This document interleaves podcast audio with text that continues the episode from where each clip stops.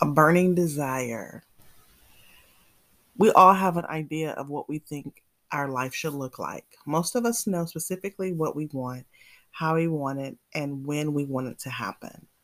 As a result, you begin to make strides in that direction. If it's a career, you may go on a go on to college uh, and get the degree necessary to land the job of your dreams. If it's a certain house or car, you position yourself financially and go after it. Overall, when you make plans about your vision, you just go after it. But what do you do when you go after it and it just doesn't happen accordingly? What do you do when you finally get the dream job, the dream marriage, the family, the new fill in the blank, and it doesn't look like what you had in mind? What do you do when you spend the money but there but the product is not what you asked for and there's a no return, no refund policy? Do you feel anger burning? Do you sit in a daze and be confused as hell about it? Do you throw it away and go after something else? Return back to sender?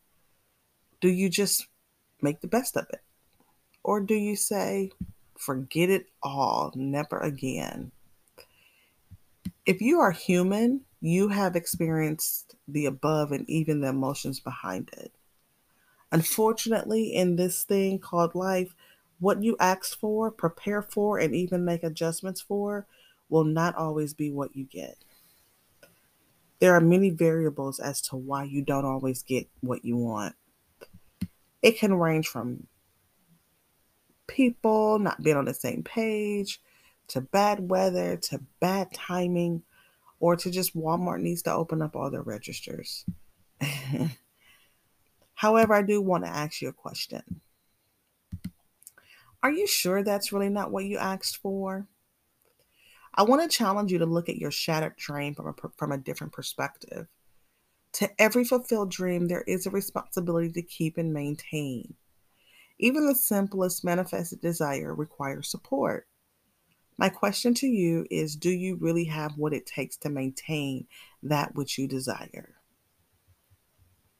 If you don't, no worries. I want to encourage you to pick your head up and pick your dream back up too.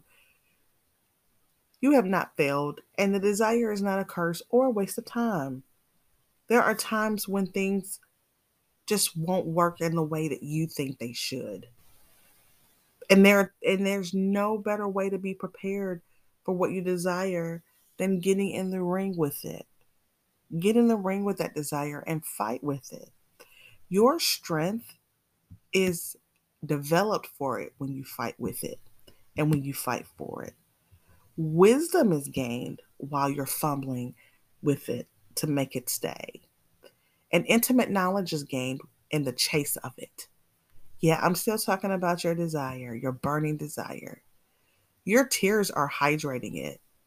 A perfect love is being developed while you grieve at what appears to be its demise. Change your perspective. This really is it. It just came to you in its infancy state. It's yours to make it be what you need it to be and not what someone else told you it's supposed to look like. You see, other people's definitions and pictures of what it's supposed to look like are based on their desire, their work, and their end result. So pick your head up and stop comparing your stuff to everyone else's work. Work your desire with your strength. Your methods are not going to look like everybody else's methods. What you have to do may not be what the last person had to do. But keep it moving, keep going, keep working it, keep believing for it, keep making room for it. Develop your knowledge, learn your flow. It belongs to you. Learn your requirements for that thing. It is your desire. So don't throw it away. Contend with it, develop it, train it. It's yours. So make it work for you. You can have your burning desire.